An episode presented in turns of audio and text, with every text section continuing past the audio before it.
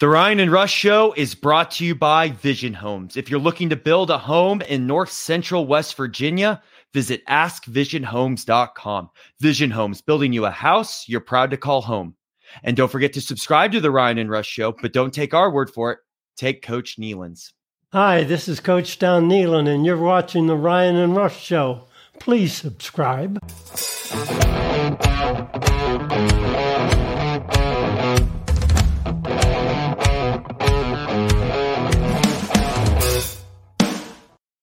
And we welcome you into another edition of the Ryan and Rush Show, your source for West Virginia sports. On today's episode, we have our typical Wednesday football slate where we're going behind enemy lines, exploring this Oklahoma State Cowboys team that comes to Morgantown 3:30 this coming Saturday. Originally, we had a special guest scheduled, Greg Schwamm. A lot of you know him from Twitter, especially Big 12 Twitter. He was big on the conference realignment. However, especially we get to this time in the year, people get a little sick, under the weather. He was unable to join us today.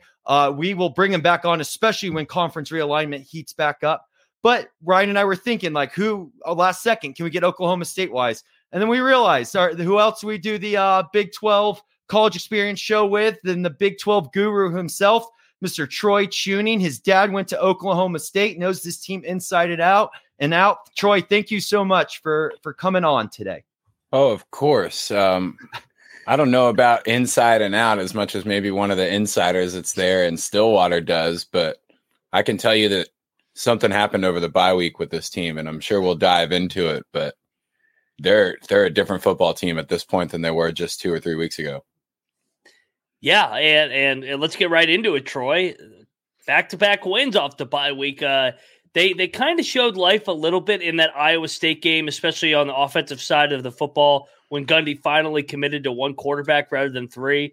Everybody remembers the embarrassing South Alabama loss, but since then, offensive outputs last week, I mean, Bowman was great. How's this fan base feeling off back-to-back wins against the Kansas schools that were both revenge games as well?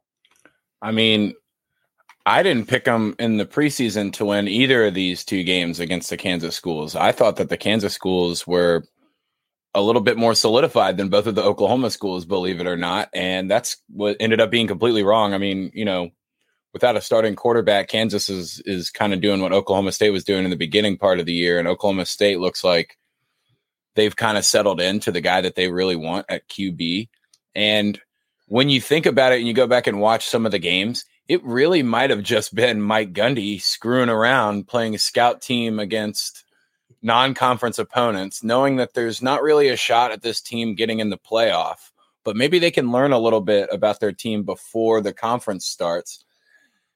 And if that's the case, I mean, if that's what Mike Gundy decided to do, he is a crazy guy, and I wouldn't put it past him.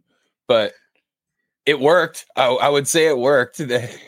I had not seen Alan Bowman throw dimes like he has the last 2 weeks. It is incredible. He's a completely different quarterback. I don't really know how to explain it other than teams are focused on Ollie Gordon so much right now that, like, the really, really pale-skinned white guy just kind of slips through the cracks and you don't worry about him. And then he's actually dotting receivers down the field. It was definitely not something that I expected. I know we were hoping for, especially in that Kansas State game on the other show, we were talking about, you know, Gundy after the bye week, he's got a chance to grab a hold and maybe trip some teams up. All these teams have tripped up enough that Gundy, it's like you remember the old game QWOP on the computer where you had to control like the two legs and the two ankles. It's like Gundy's doing the little like 2-footed slide thing and everybody else is falling backwards. So he's not going forward that fast, but he's going forward still. And that might be enough to get you into the race. Yeah, and I mean, speaking of Mike Gundy, I mean, what an interesting turn of events, not only in what kind of goes into the pulse of this fan base and how people are feeling, right? We started off this season, they were 2-1, awful loss to South Alabama. They were running a nice three quarterback system, and everyone's like, what is going on here? Obviously, that got nipped in the bud, and they've had their bye week. And next thing you know, they're lining up Kansas State, everything that in Kansas, what Ryan was saying there. What is two-part question to this is, I mean, Mike Gundy's been the man since he's been the head coach of Oklahoma State. Like, he's just been dominating. And there was just this quick shift of like, oh, we got to get Gundy out of there. And now he's like doing keg stands in the locker room. One, why are we like, is the Oklahoma State fan base so quick to like turn on the success of Gundy? And two, like, how do they feel about him right now in the season? I mean, I know we talked about this on the season preview show that we did. And the first question that I always pose to fans that want their head coach fired is, what's the alternative? Who's going to go to Stillwater, Oklahoma and flip upside down with his team cheering for him? Like there's nobody else that you're going to be able to hire unless, you know, Brandon Weeden's looking for a coaching job or something like that. It would be the same kind of idea. Like that would be one of the guys that would replace Gundy down the line. And it would be just like Gundy coming in and taking his alma mater spot that he used to play quarterback at. Besides that, I don't know why it's even a thought. If this guy wants to be in Stillwater, he should be the head coach. And he has been the man. The first year was his only year that he didn't get to, 6-7 wins. Yeah. Except the fact that you're stuck with Mike Gundy. And, you know, the homecoming dance with Mike Gundy as your date really hasn't been all that bad. Maybe eventful, but not bad by any means. And he's willing to stay there and dance with you. So, I mean, I don't get it. I don't know how many of the actual fans wanted him fired. I can't think that there are too many great football minds that actually wanted Mike Gundy out. But, again, the alternative is just way too scary. Having some interim or someone there that's not really connected to the program, it just doesn't seem like the right idea. So I do think he can be underappreciated. That's for sure. When you have in a college football program like this, that's something that it's the be careful what you wish for. You've got a really nice home and a made bed every night that you get into. And you don't know, that next person that comes in might leave trash on the floor and all that kind of crap. At least you're used to what Mike Gundy's doing. And I really think the bye week was probably not even football related. It was probably more of, we're preparing for conference play. We've had a bad loss, and Mike Gundy's got to hit the gun range for 12 or 15 hours and get all that stress out. And now he's clear for the rest of the year. Maybe like a day fishing or something on a Tuesday. Hey, it works wonders, as someone who's done it myself. And the thing with Mike Gundy too is you're talking about 2 years ago, this guy was his running back cutting up away from a Big 12 championship. Like not even one play, like just one action, like a yard, and not even a yard. So. And then that guy transferred to Baylor anyway, so there could be something afoot. Yeah. Yeah, no, how fitting. You got to check the transcripts there. Troy, we're talking about it, how something clicked out of the bye week, and whether it was him just completely going to Alan Bowman, I mean, you just look at the offensive output since the bye week, 400 yards, 400 yards, 500 yards. Ollie Gordon going for over 120 yards each of the last three games. Alan Bowman, 250-plus yards in all of them. He had over 300 against Kansas. Outside of just Ollie Gordon, what clicked out of the bye week offensively where all of a sudden they look like the Brandon Weeden Oklahoma State Cowboys these last couple games? Yeah, they are very the look is very similar. I mean, it's hard to look at that neon color orange, see a real pasty old white guy at quarterback and not think Brandon Weeden. But yes, I mean, the Iowa State game was pretty close, and it's not going to look like as bad of a loss as we've seen. No. Iowa State is kind of rounding into pretty good form as well. But when you look at the total rush yards from the first three games and you see, you know, your high rusher is Ollie Gordon, I think he had like 40, 50 and 60 or something like that. Maybe not even that much. And then bam, it's like 120, 160 yards, 136 yards.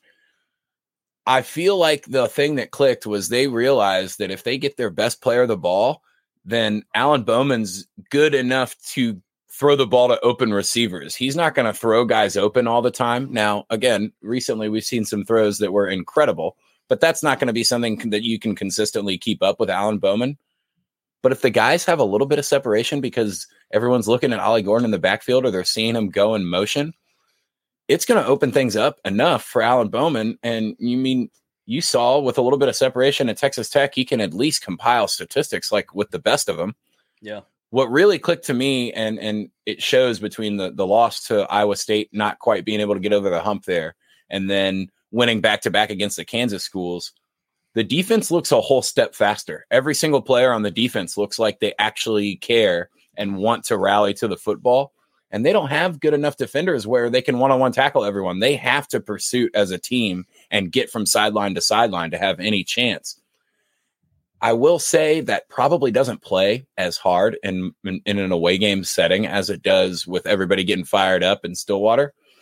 But the one thing that stood out to me was it looked like the defense went from, you know, being very apathetic to, oh my God, we've got an offense that can actually produce a little bit if we put them in a good spot. So it's almost very complimentary that both sides started playing a little bit better, but, between the two of them, it's like 1 + 1 = 3. When they're both playing a little bit better, they each favor one another. Yeah. So you know the Big 12 well, Troy. It's, you know, your grandpa went to Oklahoma, your dad Oklahoma State, mom Baylor. I don't know how little congestion in the household, right? But I mean, you know the Big 12 pretty well overall. Obviously, we do the Big 12 college experience. Everyone check that out, and we'll be doing a Big 12 basketball media day show after this. So the fun continues, of course, after the Ryan and Rush show.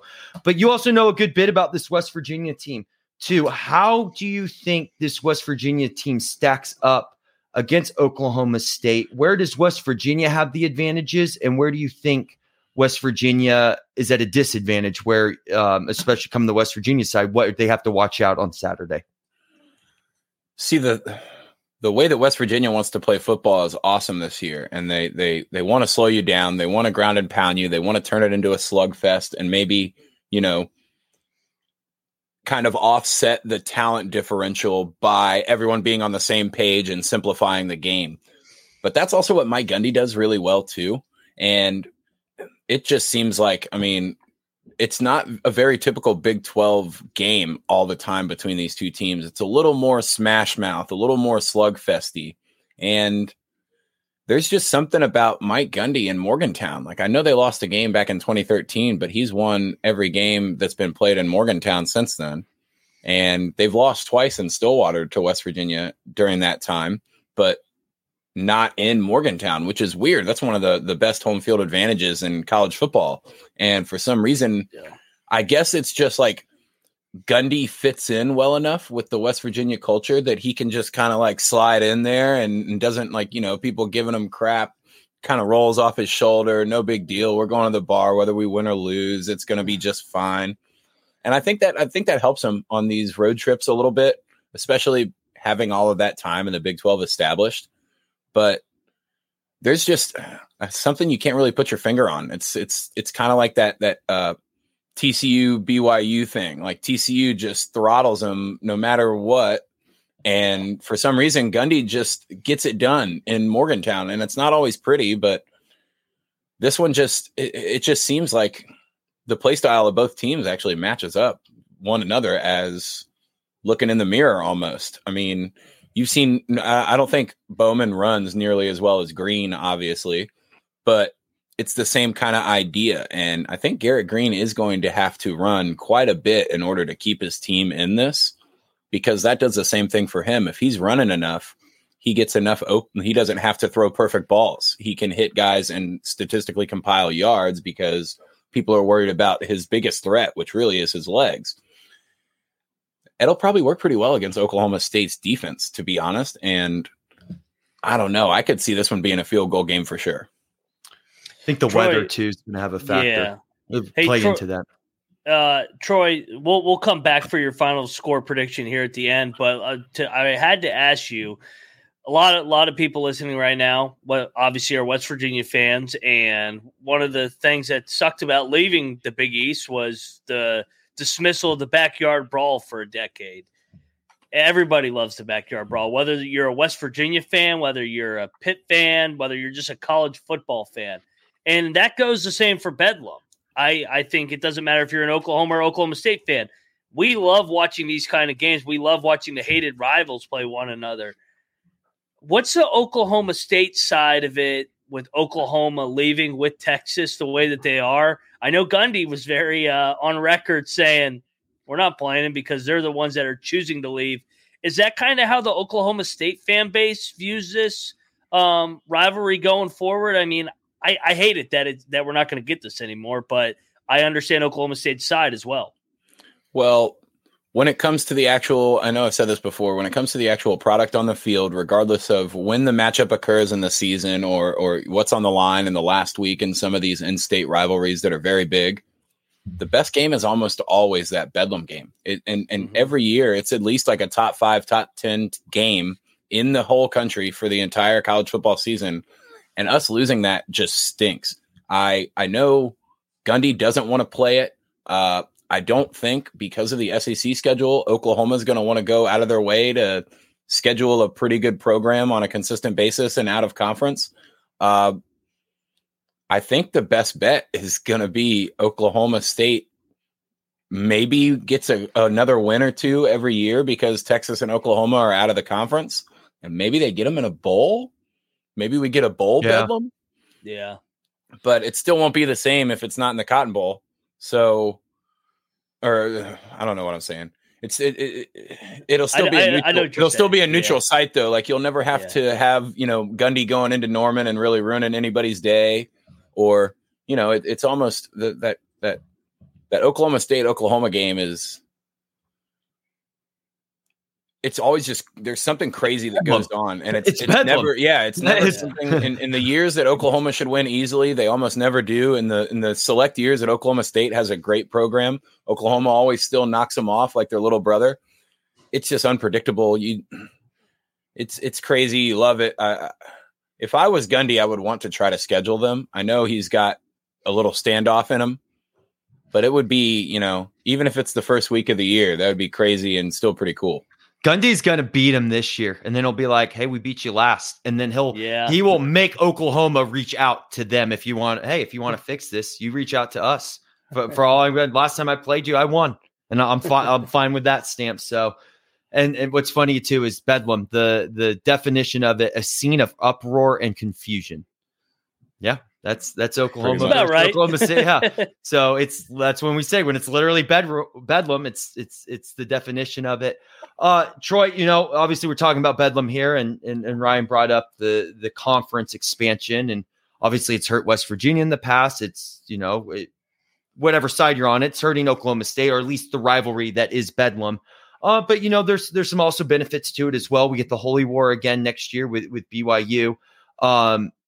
Where do you think this conference expansion goes next for the Big 12? Do you think we're going basketball only schools? Do you think we're going to add Washington and Oregon State? Do we start attacking the ACC? Where does this game go? Because something that all sides on this show have learned is that you want to be on the good, you want to be on the taking side of it. You don't want to be taken. So you got to be aggressive in this.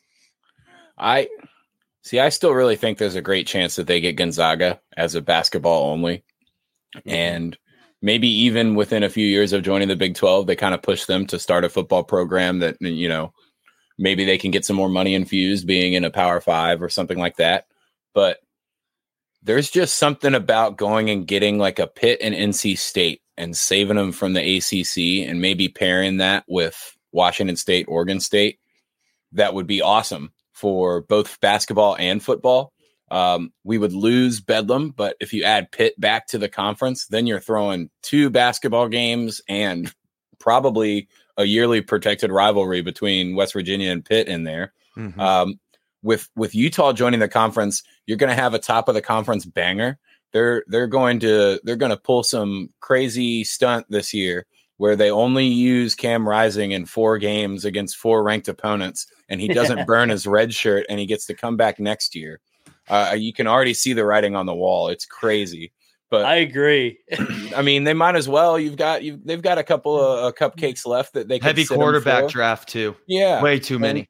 And with the play style of the Big 12 being what it is, I think Cam Rising coming back next year could look really, really good in this conference and probably boost himself pretty high in terms of money that you're going to make. Was Utah the school that everyone got trucks at? That's the school that everyone got F-150s, right? Like their NIL deal is everybody gets, as long as you're an active roster member, you get an F-150 or something like that. I can't remember. They were the ones that called the Big 12 a truck stop league. I know that. No, but I'm joining it. I saw something recently about it might be like 45 F-150s that are like all team use trucks, and you can just drive them around whenever you want if you're one of the football players. Good for them. That's a pretty cool little gig. Can you imagine if someone told you you could drive around like an $80,000 truck in college, just like leave the keys whenever you get back. No big deal. Don't crash. Seems like a fun gig. And again, with how much money these guys are making in NIL, stay in college forever. Yeah. I don't disagree. Caleb Williams might have to stay if he keeps throwing interceptions. I mean, you know, Alex, you know exactly what Alex Grinch is bringing to the team over there. There's a big, it's like the hottest chick in high school with the huge pimple, like right under her eye that everyone can see. And it's like, all you got to do is go pop it. It'll be gone in a couple of days after you pop it. And Alex Grinch is just hanging out. He's just sitting there. No popping. You're never getting rid of me. I'm always going to look inflamed. All right, Troy, we'll get up on out of here. And then again, don't forget to join us on the Big 12 College Experience. We'll be breaking down West Virginia basketball and the rest of the Big 12 media day on there. But let's get your final predictions, Troy, for this West Virginia versus Oklahoma State game on Saturday. So this one I almost am tempted to take the 24-19 again and just have it be Oklahoma State that comes out on top compared to West Virginia last year. But it's in Morgantown, and I don't really know how West Virginia is going to respond to the crazy game from last Thursday night, but a couple of extra days of rest. I still give the coaching advantage to Gundy over Neil a little bit. I don't know. Again, it seems like when Neil Brown has his decisions narrowed down and is not allowed to like stray from what he has to do, he makes way better decisions doing that. But I still think this one's got a little bit of slug in it. I still think there might be one of the two teams that gets held under 20, or maybe it's like 24-21, but I'll go 24-19 Pokes. Would not be surprised, though, if there's something wacky like West Virginia hits a Hail Mary the week after they get Hail Mary, they Hail Mary back. It wouldn't be surprising at all. That's something we brought up too, Ryan, is the fact that Houston's the game you should have won, but maybe this is the game that you should have lost and pull it out. Yeah, we know sports. It has a weird way of evening out. It kind of has a little bit of that feel to it. And then two-part question to that, Troy. Does the winner of this game make it to Dallas? I would say the winner of this game becomes, it's like the, it would be like the track and field, like the 400 meters where the people on the outside lanes get to start further ahead. Whoever wins this game is going to get to start further ahead and still only be in like lane 4. Like they're not necessarily going to make it all the way to the end, but they're going to have a pretty good, whoever wins this game is going to have a pretty good jump on pretty much everybody else in the league. I mean, I know we agree. I don't know if I see Oklahoma going completely undefeated. And I don't think I see Texas slipping up one more time.